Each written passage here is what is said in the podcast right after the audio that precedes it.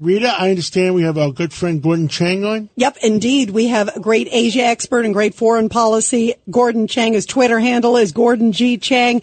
Uh, Gordon, let's just hop right to what this amazing clip that we just heard from John. The full interview is going to be on the Cats Roundtable Sunday, as you just heard. But it, it dovetails on the other big news today that Russia has formally charged the Wall Street Journal reporter. Um, how complex does it make it? Um, you know, with what's going on with Russia, now China. Uh, give us your sense of all this, Gordon Chang. Well, Vladimir Putin is taking hostages. And when the United States devotes a lot of effort to try to free one, he just takes another. So we've got to stop this cycle. You know, as much as we would like to have seen Brittney Griner freed, what she did, uh, what uh, Biden did by freeing her, is paving the way for the taking of other Americans. We need to get all Americans out of Russia. And we probably should do the same thing with China because China's been taking hostages as well, and they are now holding Americans, which uh, this is basically the same as what uh, the the ex-Soviets are doing in in Russia. Wait, how many Americans is is China having uh, holding? There's about three or four um, who've been taken under um, very suspicious circumstances. And of course, the most famous hostage situation were the two Michaels who were taken in December 2018, just after Canada detained Meng Wanzhou, the chief financial officer of Huawei, at the request of the Trump administration, because she was involved apparently in uh, busting American sanctions on Iran. So really, uh, China has no compunction in all of this. They don't uh, agree. They don't adhere to their um, obligations under diplomatic treaties. So it's not safe for Americans in China, just as like it's not safe for Americans in Russia. Gordon, it's uh, Richard Weinberg. Good to have you back on the show. As I read the articles about this and listening to you, it seems to me what we've done is we've created a cottage industry for hostage taking. And we're negotiating against ourselves on a constant basis. All they have to do is grab an American and then they have something to trade for to be eased up on sanctions or to let uh, one of their spies loose. In fact, in today's Wall Street Journal, Gordon, first page story is there's an office just dealing with hostage taking led by an ambassador of the United States. What do you think about this?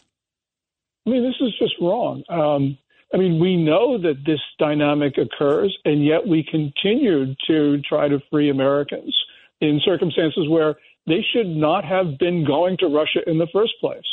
Um, and so, really, what we're at the point at, uh, we just need to get Americans out of some of these extremely dangerous countries because we should not be um, undermining American national security to free Americans who went to countries where they know they shouldn't have gone in the first place.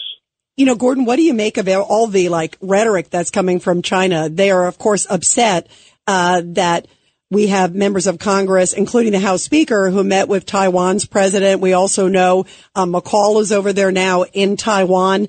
Uh, where do you see all of this going? Because they sent the ships, the Chinese ships, around Taiwan. Uh, they say they are furious. Yeah, well, they've sanctioned um, a couple of institutions, Hudson Institute, uh, the Reagan Library, and and that's kabuki. Um, but uh, the Fujian Provincial Maritime Administration has announced a three day exercise in which they will board ships on the high seas.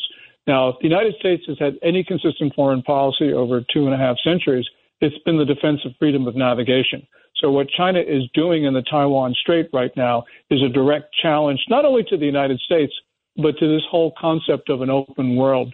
So, it is critical to see what Biden will do if indeed they uh, aboard a ship.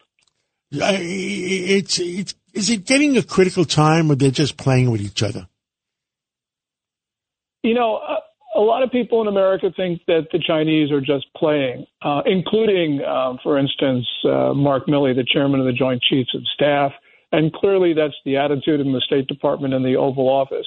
But one of these incidents could go very wrong. And so even if the Chinese were just playing, this is extremely dangerous. Now, I don't think the Chinese are just playing.